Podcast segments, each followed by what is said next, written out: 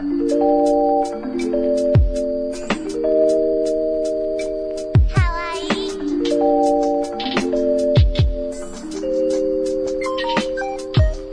Buenos días, tardes o noches, a la hora que nos estés escuchando. Estamos en una nueva entrega de su programa de noticias favorito, Okami Times. Yo soy Jay. Yo soy Samira. Y yo soy León, un arma biológica de una sucursal francesa de una farmacéutica famosa, compuesta por principalmente un clon de un ruso mamadísimo, un parásito receptor de información y un virus. Y este es un resumen de las noticias de esta semana. Y ahora, lo más esperado que nadie espera. Las novelas ligeras Kuro no Shoukanshi tendrán adaptación al anime. Un comunicado de prensa anunció que las novelas ligeras escritas por Mayoidofu e ilustradas por Kurogu tendrán una adaptación al anime. El comunicado de prensa confirmó el elenco de voces y el equipo de producción y añadió que el estreno está programado en Japón. Y por fin, después del anuncio del anuncio del anuncio del anuncio del anuncio del día del estreno, se ha dado a conocer que el concierto sinfónico oficial en México de la franquicia Saint Seiya se realizará el día 3 de septiembre. Fantásticas noticias para los fans de Hunter x Hunter. Y es que el juego de mesa Gunji, como los fanáticos recordarán de esta obra escrita por el mangaka Yoshihiro Togashi, obtendrá su primer set oficial en la vida real para que cualquier persona pueda jugarlo. Esta se encontrará disponible en dos versiones, la versión regular que incluye el tablero y las fichas y una versión de lujo. Todo esto disponible para ordenar a través del Universal Music Store hasta el 8 de mayo. Y ahora, lo más esperado, después de saber que la segunda temporada de Jujutsu Kaisen llega en 2023, llega a la gran pantalla en los cines de la mano de Crunchyroll. Llega este 24 de marzo en varios países de Latinoamérica. Sigue nuestras redes sociales para estar al pendiente. Vaya nombrecito.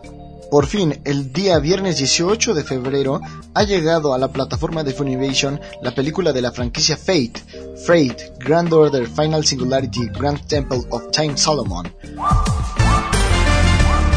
Se ha anunciado que el último episodio del anime Shingeki no Kyojin de Final Season, que tenía su estreno programado para el 27 de marzo, ha sido retrasado para el 3 de abril, debido a una programación especial. Bioshock llega a Netflix. Se prepara una película basada en la saga de videojuegos Bioshock. Se anunció por medio de un tweet que menciona que se trabaja en la película, pero aún no se sabe de guionistas, directores ni fechas. Esperemos pronto la nota completa en nuestras redes sociales. Quiero tres para llevar, por favor. Reiji Miyajima ha anunciado por fin que el manga spin-off de Kanoyo Kareshimasu, Kanoyo Hitomi Shirimasu, retomará su publicación con su volumen recopilatorio número 3 y será lanzado el 17 de mayo en Japón. Warner Bros. preparó una película anime del Señor de los Anillos. Esta película anime llegará 70 años desde el primer libro de la saga y 13 años desde la franquicia El Señor de los Anillos. La película anime estará a cargo de los estudios originales de los primeros films de Jackson, Warner Bros. y New Line Cinema, con el título El Señor de los Anillos, La Guerra de los Rohirrim, la cual se anunció en la revista Variety, verá la luz en abril del 2024 por el poder del noticiero lunar. La serie animada de Sailor Moon Crystal llega a Netflix el primero de marzo. Aún no dicen si serán todas las temporadas o llega con un doblaje latino, pero esperemos pronto estar al pendiente y poder maratonearlas juntos.